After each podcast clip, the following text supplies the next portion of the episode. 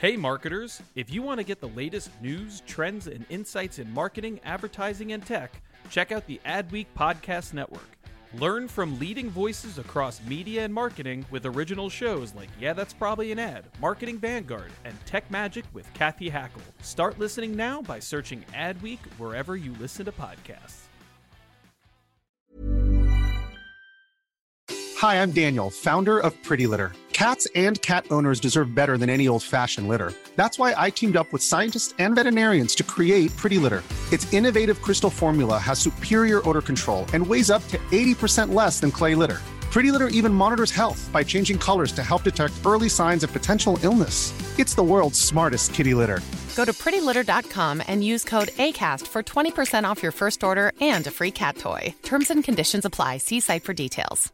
Many of us have those stubborn pounds that seem impossible to lose, no matter how good we eat or how hard we work out. My solution is PlushCare. PlushCare is a leading telehealth provider with doctors who are there for you day and night to partner with you in your weight loss journey. They can prescribe FDA-approved weight loss medications like Wegovy and Zepbound for those who qualify. Plus, they accept most insurance plans. To get started, visit plushcare.com slash weight loss. That's plushcare.com slash weight loss.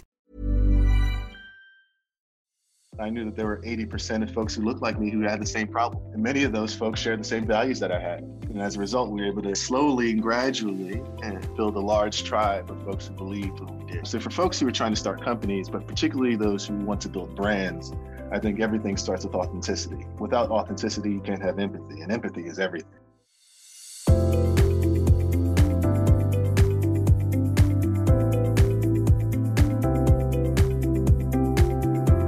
Welcome to the Business of Marketing, presented to you by SAP. I'm Toby Daniels, and I'm the Chief Innovation Officer at Adweek. On this week's episode, we are joined by Tristan Walker. Tristan is the founder and CEO of Walker and Company Brands. And when it comes to resumes, you might be hard pressed to find one as impressive as Tristan's. Before founding the health and beauty brand Walker & Co. in 2013, Tristan spent time working as an energy trader at both Lehman Brothers and JP Morgan. He then completed an internship during the early days at Twitter, served as the director of business development for Foursquare, and was the entrepreneur in residence at Andreessen Horowitz. In 2012, he co founded Code 2040, which finds the brightest Black and Latino engineering undergraduates and gets them internships at the best technology firms. In the following year, he launched Walker & Co. with the goal to build the world's most consumer-centric health and beauty products company. During our conversation, we discussed his career journey, what led him to creating Walker & Co., the six personal values he used as a foundation for building the brand, the 2018 P&G acquisition of the company, and the major aspirations that he's still progressing towards under P&G ownership. We also talked about the Bevel brand and its anti recidivism initiative aimed to raise awareness on the need to reform and end the practice of recidivism. Tristan is a remarkable human, business leader, and entrepreneur, and I am so excited for you to hear his story and the work he is doing at Walker and Co. In addition to my conversation with Tristan, and throughout season two of this podcast, we have been spotlighting a number of different startups who have participated in SAP.io's Foundries program. During this episode, you will hear from Fang Cheng, who is the CEO at Linc, the only end to end CX automation solution purpose built for brands and retailers. Linc was not just part of the SAP Foundries program in 2019, but has since gone on to partner with SAP. Learn the genesis of this idea and what they see as the biggest drivers of growth for their company. Thank you for listening. And now for my conversation with Tristan Walker. Tristan, welcome. Thanks so much for joining. It's great to have you on the show. Great to be here. All right. So there's a ton for us to cover in our conversation today. I'm super excited for you to be on the show, for you to share your entrepreneurial experiences and also some of what you're working on at Walker and Company with our esteemed audience. But first, let's start with a little bit of history. Let's bring our listeners up to speed with your career and some of your noteworthy achievements. I'm going to touch on a few of them right now. So, prior to founding Walker and Company, you were an entrepreneur in residence at Andreessen Horowitz prior to that, and I think this is when you and I first met. You were the director of business development for Foursquare. That's a long time ago. a very, a very long time. One might even say an entire lifetime ago. That's right. and while you were at Foursquare, you were overseeing strategic partnerships and monetization. And prior to that, you completed an internship at Twitter in the platform's early days. And so throughout your career, and I hope you're not going to blush, but you've earned some pretty impressive accolades, including USA Today's Person of the Year, Time 100's Next, Ebony Magazine's 100 Most Powerful People, Vanity Fair's Next Establishment, Fortune Magazine's 40 Under 40, and Black Enterprise's 40 Next. It's a pretty, it's a pretty remarkable resume, Tristan, honestly, and and it's been just so great to watch your career, to observe, and to follow along in, in all of your achievements. But what I'd love for you to do is walk us through this journey. Sh- share a little bit about some of the most memorable learning sort of lessons or, or points along this journey that that were just stood out for you and, and, and really helped to shape your career and the, and the journey that you've been on. And in addition to that, I'd love for you to talk about some of the people that have really been influential along this journey and throughout your career. Yeah, no. So, you know, great to be here. and Thank you again uh, for the opportunity. Look, my journey's been a pretty long one. You know, I just turned 37 this past July. The experiences that I've had have been a true blessing. And I'd probably say that there are two big lessons that stand out for me. And folks have really encouraged me to dig deep within these two things. Number one, know who you are, right? Know what your values are. And that's something that I try to preach all the time. Before I started the company, I wrote them down, I defined them, and I organized my life uh, around these six values, not only at the company, but also in my personal life. Having courage, inspiring, practicing good judgment, respecting folks, practicing good wellness, earning loyalty. These are things that really guide every single thing that I try to do. The other thing that I learned was to have and take extreme focus in every single thing that you do. The best way that I could explain at least my career to date or my interests are really centered around three themes of the world that I exclusively focus on. And they're as follows. First, the demographic shift happening in this country and the cultural influence of Black people within it. I, I, think it's singularly the most important theme of my lifetime. Secondly, technology and its impact on this demographic shift, equipping the curators of culture with the tools they need to spread it. I think that's just a wonderful opportunity, particularly recently. And lastly, I've, I've always just loved great brands uh, because I think they could be a true force for good in the world. And every single thing that I've done over the past decade and God willing in the next five decades are in full embrace of those three themes. So having a kind of clear-eyed,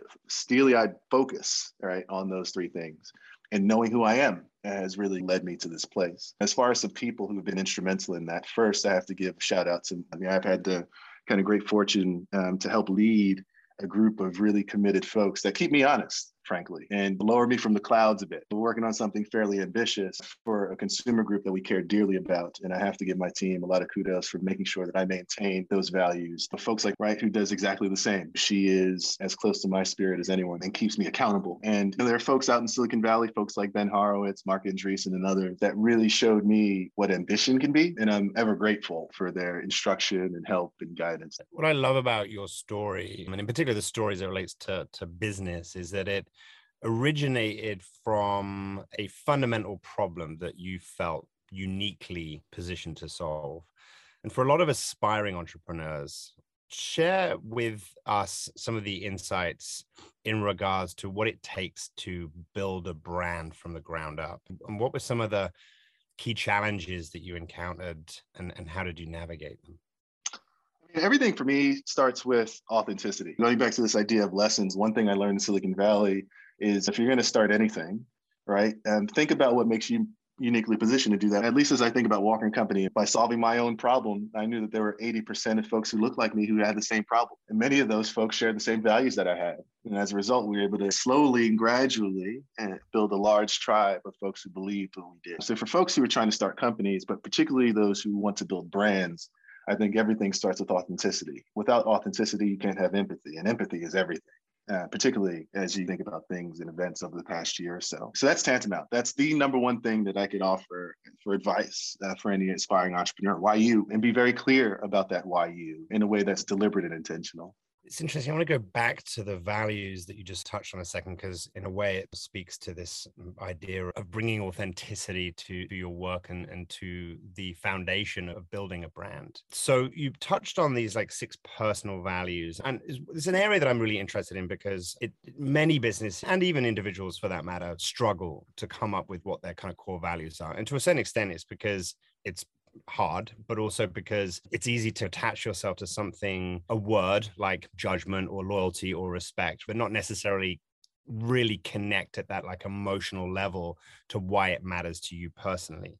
So I'm interested, first of all, in understanding why, how did you come up with them in the first place? How did you connect to these values? And then, second, why did you feel it was necessary to bring them from a personal point of view and perspective into your business?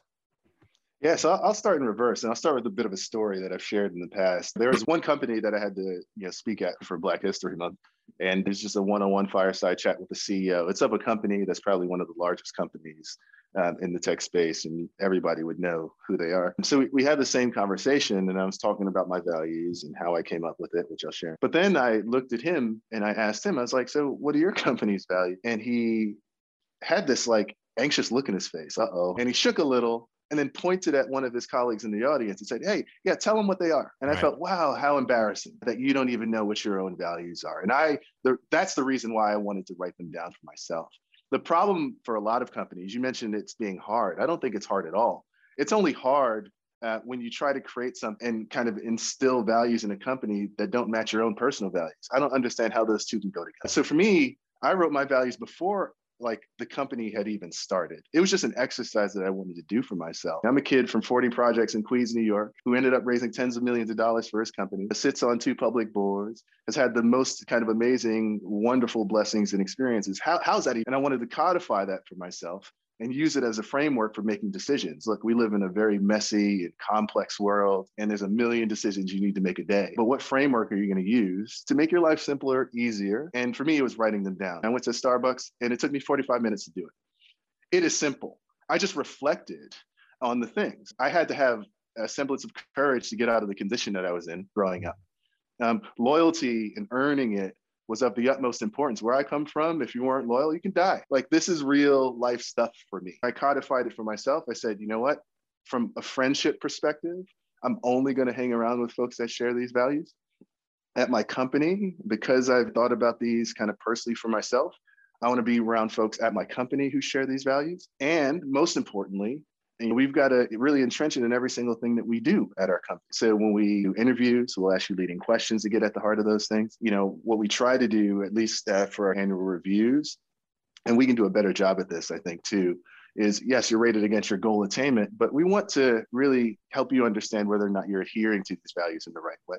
Now, it's our goal um, to progress, right? We're not 100%. It's about progress over perfection. But all too often, there are a lot of companies that haven't even reached 10% to the 100% goal. And the last thing that I'd say, and this is really important, something that I had to learn over the past year or so, and I have to thank my colleagues for this as well, is sometimes you get caught up in your own um, hubris a little bit and it becomes like this marketing engine for recruitment et cetera but what's really important is are you drinking your own kool-aid or not and we had to bring in a third party um, consultant to do a good cultural assessment of the company to see if we're actually following our values. So it's also important to have kind of outside accountability of the things that you're trying to purport internally.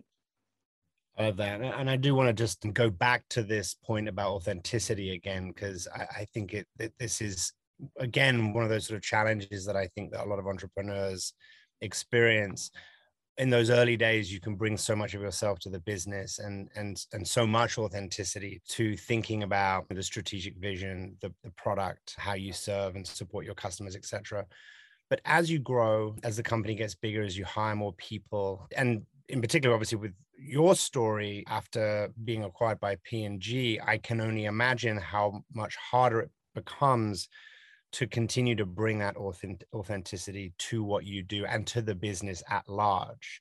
To talk about that for a little bit, how do you maintain that As I don't think it's hard at all. I, I started this company, right? Like I, there are things that I expect from an authenticity, how we show up to the folks that we care about, not only our people, but also our consumers that mm-hmm. really matter. Now, where it gets tricky in my seat is like I'm a CEO working on a big vision with some semblance of charisma, and I want to make sure that our people are letting me know when I'm doing right from wrong. Am I adhering to those things or not? So the thing that I've had to learn over these years as the company has grown, as we had folks come and go, is do we have the right systems in place for scalable accountability? So as I talk about that third party consultant, as I think about, I just recently shared with my team a, like 360 feedback survey, right? Share with me things that I do, things that I could be doing better, and share me, share with me how I can be doing those things better. So for me, it's all about frameworks and systems, because without those, you're flying blind a bit and you're drinking your own Kool Aid. I was reading Reed Hastings' No Rules recently, and and incredible what he brings to that business in terms of not just authenticity, transparency, but particularly around that kind of 360 process, which a lot of people found so uncomfortable in those early days. But his like radical approach to kind of candor has really helped to shape the culture of that organization. Does his story and does like Netflix as a business, is that does that resonate with you? Do you look to them as inspiration? No, I had a feeling and, you were going to say that. And I, I, have to say it because, look, I think you got to think about Walker Company differently. We're a majority folks of color company. Mm-hmm. With that comes a different way that we have to show up for each other, right? There are traumas that we face as people of color. This past year has really made that clear. And yes, you can have radical candor, but it has to be supplemented qualitatively with an expansion of your capacity for empathy.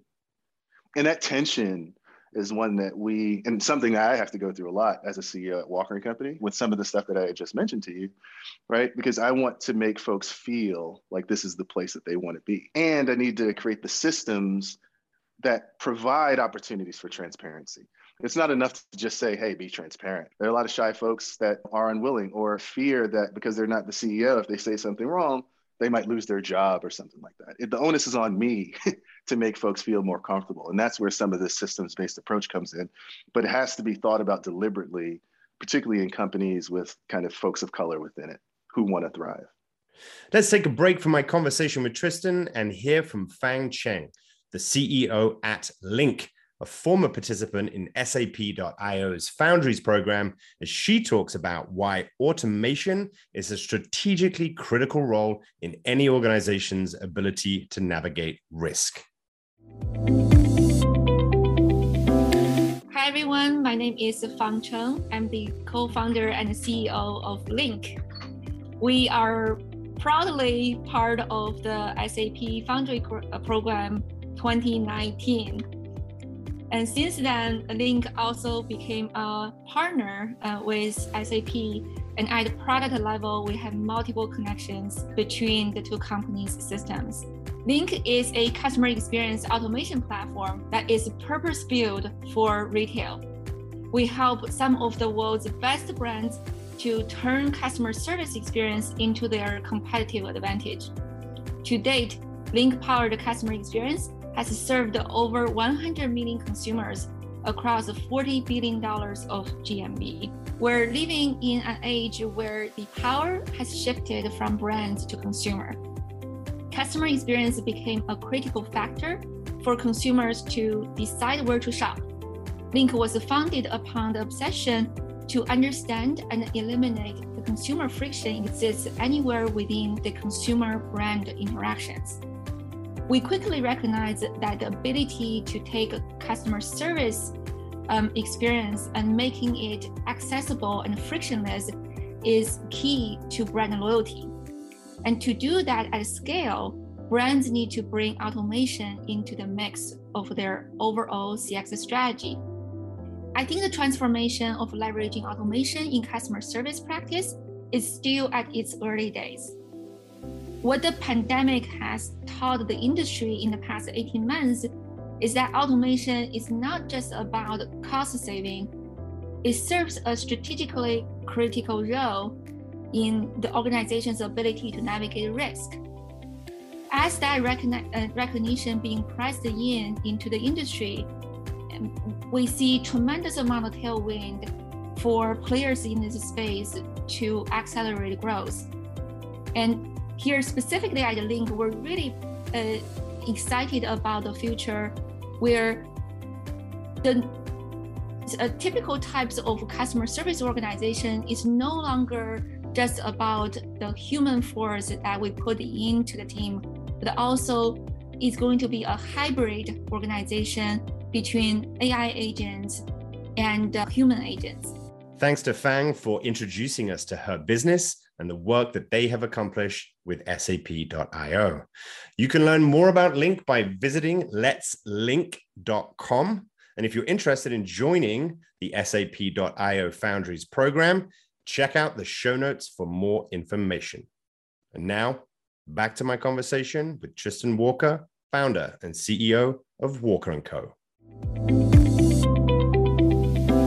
So, in, in the same vein as values and purpose, your company takes into consideration several important themes for brands to pay attention to, and you obviously just touched on on on one of the most important, certainly in terms of how it is influencing society and, and culture today, and that is obviously this demographic shift that's happening in the U.S. and the the, the cultural influence of people of color within it. And I'd love for you to speak to this a little bit more, again, from both your personal and professional experiences.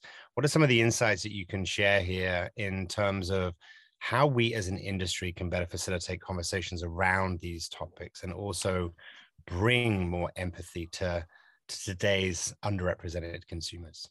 Yeah, it's. I'll start with a story, and then I'll map it back to those three themes that I mentioned early on. Mm. So, you know, I founded a not-for-profit about nine years ago or so called Code 2040. The goal of it at the time was to get the highest performing Black and Latinx engineering undergraduates internships in Silicon Valley and provide them with all the tools they need to be incredibly successful, right? Media training, interview bias training. It's one of the more successful not-for-profit programs in Silicon Valley. We have 90 plus percent time off rate. We've graduated 600 fellows to the program. It's wonderful. I had a slide and said, we want Silicon percent of America's black folks. We want Silicon Valley to be 14% black folks in position of leadership and all that stuff. Makes sense. And that's something that a lot of folks articulate. We had another board member in the room uh, raised his hand and he shared something that didn't necessarily uh, change my worldview, but enhanced it. He said, Why should Silicon Valley only be 14%? Why shouldn't Silicon Valley be 60%? And it's interesting when you ask that question, folks don't have the answer because they haven't thought that far. It's almost like we are limited by just these percentages that exist, and that's all the work that we need to do. Black people aren't only 14% of the cultural influence in this world. And if you just think about things in that way, if you have almost like this over index mindset, for a group that is so culturally influential that kind of guides consumer culture. And if you're a consumer company, why wouldn't you be thinking in this way?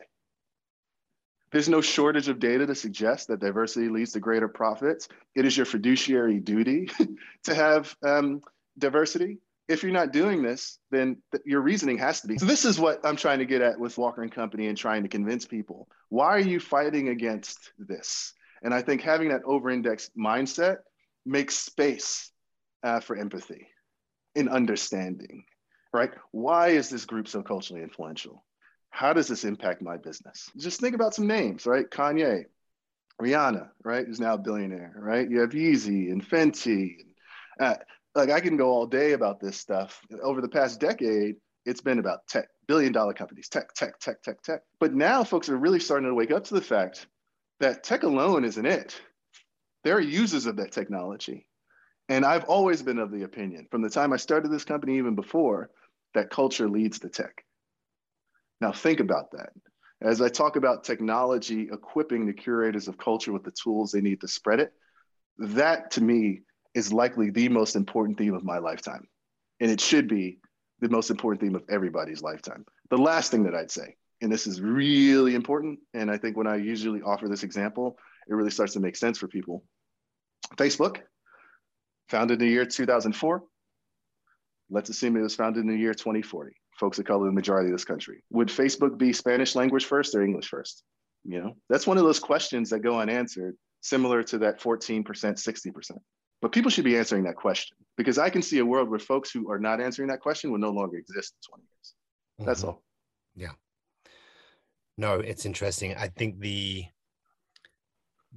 there's been a lot of talk and uh, conversation more around, I think, pay inequality and how do we address the imbalance that continues to exist. And people talk about this like pendulum shift. and it needs to go all the way. And when it comes back, we don't necessarily know what it will look like, but it might not be equal, and that's okay. And you're speaking about this from a slightly different perspective, this over indexing, mm-hmm. which needs to happen, which I just think is so important. At least the thinking of it, whether or not it happens or not. Sure. But it's a mindset shift. The way you're, what you're good at is opening up the conversation, expanding people's perspective, and and even opening, helping them to expand their imagination in terms of what could be. Yeah, this like emerging majority that I like to call it, right? It is the least served but most economically significant consumer population in American history. No one has yet to rebut that, that statement. And if that's true, we should all be thinking differently. So let's talk about some of the more recent campaigns that you've been working on at Walker and Company. So early this summer, Bevel's anti-recidivism initiative launched, which aimed to raise awareness on the need to reform and end the practice of recidivism. Can you share a little with our audience the inspiration behind it and why this type of work is just so important to you? This is some of our best work. And this is something I've wanted to do for the past eight years since I started the company, but now we're in a change here. So, anti recidivism, for folks who don't know, folks go into prison. If they get out, they are very likely to go back in. And particularly, I'm talking about um, Black folks um, who are in prison and uh, it's unfortunate. And as you think about like why is it that they're going back into prison? Some of it is community-based support but some of it also is inability to find jobs in those communities. And you fill out a job application you got to check that box and you're already put at a disadvantage. There's an industry that is incredibly entrepreneurial incredibly community-based and one that we're very familiar with in the black community. And that and this really started with this idea can we give these returning citizens the tools they need, as I shared a little earlier, right? Tools they need to spread that, right? Tools they need to thrive, earn, and be supported. And barbering is such a wonderful opportunity to do it. You don't have to check a box. you get the tools.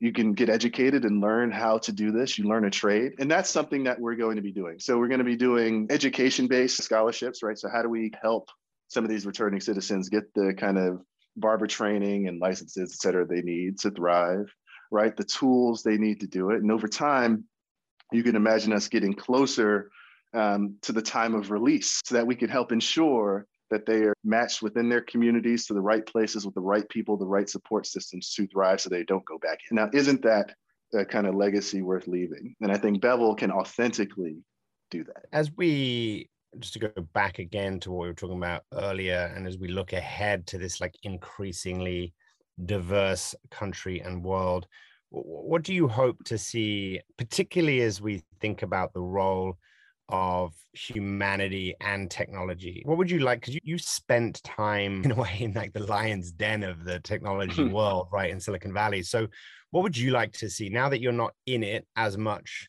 What would you like to see from this industry in terms of supporting some of your broader goals and ambitions with Walker and Company, but also in terms of more broadly supporting minority owned businesses in general?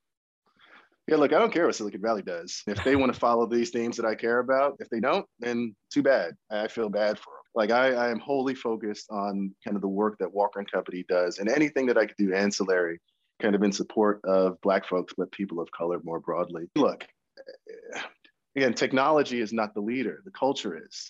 And I think everyone's technology could be made having that empathy for this new emerging majority. That Facebook example I gave a little earlier is a complete, like, perfect example of this shift in mindset that needs to happen.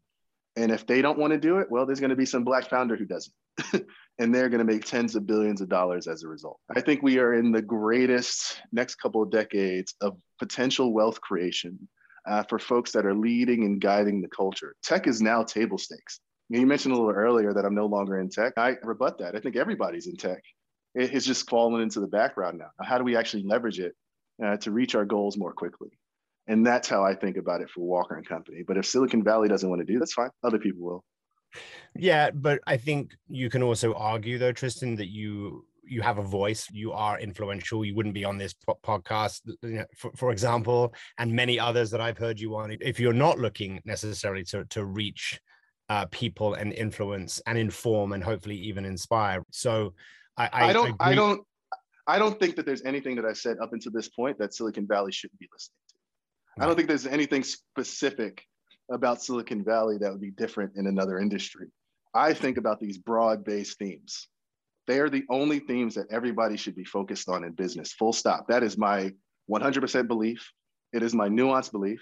I am probably singular in that point of view, um, but I think I'll end up on the right side of history in that but you're also focused and that's the key all right let's talk about let's talk about where you're taking the walker brand going forward what were some of your major goals as you came through the 2018 p&g acquisition for the brand how do you reset how have your aspirations and goals changed since then and, and what are you working towards right now yeah, look, when I started this company back in 2013, I always said I want to be around 150 years from now. The company, I wanted to thrive.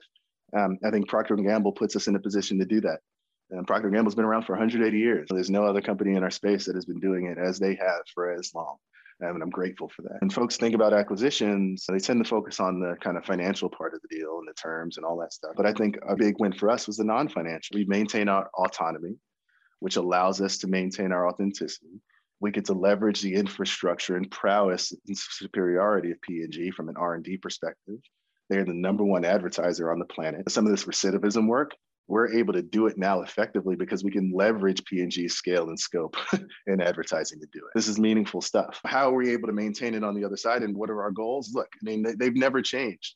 As I think about Bevel, you know, we have the express aim to celebrate our unique difference, our unique cultural influence, our purchasing power, right? Bevel aims to be the number one trusted brand delivering personal care solutions to Black men in the US. Full stop. We haven't done that yet. We're going to. And to do this, we've always believed we have to do these five things. And these five things are things that P&G is in full embrace of and supportive of. First, we have to prioritize the needs of Black consumers first. Notice I don't say only, I say first. Um, we do not equivocate, and it's important to realize that uh, when we say first, we don't mean only. Second, we believe consumer centricity really does require a problem solution approach. We started with this whole razor bump thing, but as I think about skin dryness, et cetera, they all require this authentic commitment to solving problems for this specific audience. And this is not only true for Bevel, but all of our brands that we ever make. We got to be uncompromising on design and product efficacy and content too. Our consumers really do celebrate that about us, and we refuse to let them down. Fourth, we're a cultural institution that transcends race and nationality. And then last, I like to say we're this like generational brand, like deeply connected to the trials and successes of those that have come before us and those that'll follow. Like these are our beliefs. And, P&G believes that. And our execution of these beliefs really does give us great confidence that we have a right to earn and win that consumer loyalty. And, and these beliefs are really what strengthens uh, what we call like our own bevel difference, right? Our Walker and Company more broadly, our difference, which guides and inspires everything that we do and how we show up in the world. So P&G has provided the platform for us to do that with excellence. Uh, and I have every plan to continue that. Love it. So this is season two of the business of marketing, and during this season, we're asking our C-suite guests to help us define what it means to be a modern and progressive leader in today's social, political, and economic landscape. And of course, the role of the leader has fundamentally shifted. You you will have needed to have developed new skills that were perhaps not even in the CEO toolkit 10 or so years ago. So the question for you, Tristan, is what's in your toolkit? What skills, new skills have you had to, to learn over the course of, of your time as CEO? Yeah, it's interesting. I, I love a good, good framework. Yes. And uh, over the past year and a half, starting with kind of March of last year and COVID, you know, I talk about this idea of expansion of my capacity for empathy that's provided me with this space to create a new framework which guides really my leadership in all this kind of social and progressive work. And, and it's a three-step approach. I've mentioned this before but it's really important and i'll repeat it as, as long as i can. You know first is this acknowledgement right? Like how do we acknowledge the traumas that at least in our case folks of color have faced for hundreds of years. I think too many brands try and go past the acknowledgement and they tend to fail, right, in establishing those connections. But we acknowledge it. We're people before anything. Before I'm a CEO, I'm a dad, I am a son, I am a husband, and so are the people who work for me. And a respect for their person is it's tantamount in their traumas that they go through. You know, once you've acknowledged that trauma, and the second thing that you can now do is model the way, right? And the only way that I can articulate this modeling of the way is to go back to the values that you have. right? You've defined them for yourselves. How can you actually provide consumers or people with the tools to hold you accountable? And values do that. And it's not until acknowledged and modeled that you can actually act. And for us, as an example for Bevel, you mentioned some of the recidivism work. We've done some mental health work over the past year as you start to think about some of these traumas that creep up for folks of color, particularly Black folks and Black men. And we partnered with Headspace to give free memberships, that sort of thing. But you can act with authenticity now because you've modeled the way after your acknowledgement. So this first it requires an expansion of your capacity for empathy to put you in a position for you to acknowledge, model, and act. Does that make sense?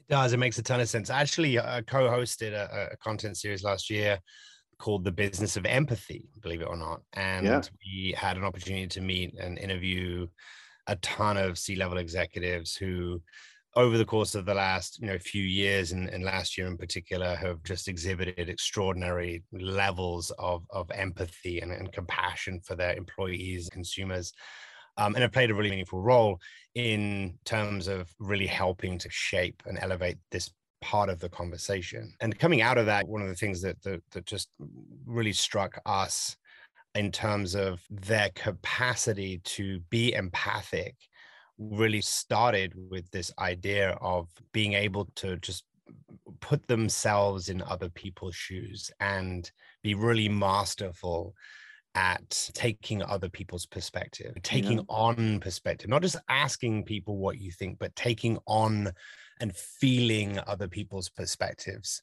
and then yeah. using that to shape their thinking, shape their decision making. It's, it's just really, it's really ex- extraordinary to see it. And, and I'm yeah. curious to, to hear from you. Who do you look at? Who are the empaths, the empathic leaders that you draw inspiration from? Huh that's a good question. It's a good question. My my answer will probably be somewhat unsatisfying, but I'll try my best. As I think about my design influences or product influences or empathic influences, let's say, I find this like beauty in the mundanity of life. People wake up, they have to brush their teeth, they go to the gym, they engage with coworkers, they come back, they pick up their kids from school, right? There's a beauty in that cadence. And I think if our brands and our products and our who we are can show up in their lives in a unique and authentic way, then we have done something uniquely. The reason I bring that up is the folks who inspire me are our people at Walker and Company. And in the conversations that I have with them when I can, right? There are some interesting conversations that come up like, hey, I have to go to the dentist, or I really need to pick up my kid from school because the nanny got sick. And it has required me to when I walk into a room when we had offices, right, or get on a Zoom call or whatever, to remember that I'm not Tristan CEO, I'm Tristan first. You're Denise, you're Gerard, you're whomever. Uh, and I have to, you talked about this idea of stepping in other people's shoes. First, it starts with stepping out of your title, because I think a lot of folks combine the two and it affects their person. So I try to step out of my title first and listen, and also try to make the other person recognize to whom I'm speaking that I make mistakes too because I'm a person. But in those conversations, right, of the things that they need to do, the things that they prioritize, it inspires me to prioritize the right things.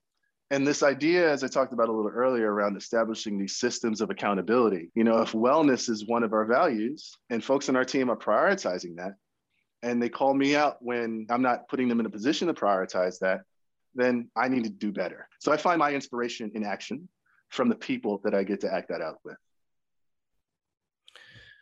Tristan, so many just phenomenal insights, man. I really do appreciate you. I appreciate your work, your perspectives. I appreciate your frameworks. I'm a framework type of person as well. so it's just always nice to speak with someone who is able to organize their thinking and articulate um, their vision in, in just such a, a compelling way. So, unfortunately, that is all the time that we have. Tristan, thank you so much for joining us on the show.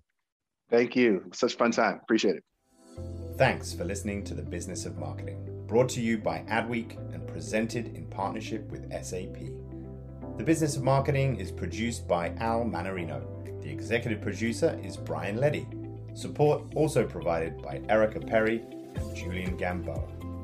Please take a minute to subscribe and review our show. Your feedback means the world to us.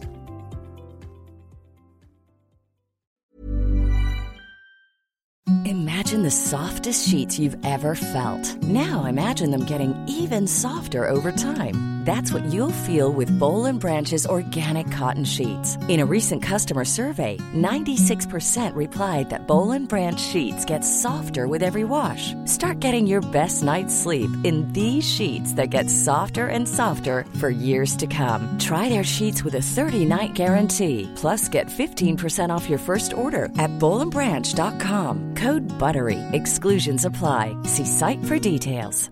Hi, I'm Daniel, founder of Pretty Litter. Did you know cats tend to hide symptoms of sickness and pain? I learned this the hard way after losing my cat, Gingy. So I created Pretty Litter, a health monitoring litter that helps detect early signs of illness by changing colors, saving you money and potentially your cat's life. Pretty Litter is veterinarian developed, and it's the easiest way to keep tabs on your fur baby's health right at home. Go to prettylitter.com and use code ACAST for 20% off your first order and a free cat toy. Terms and conditions apply. See site for details.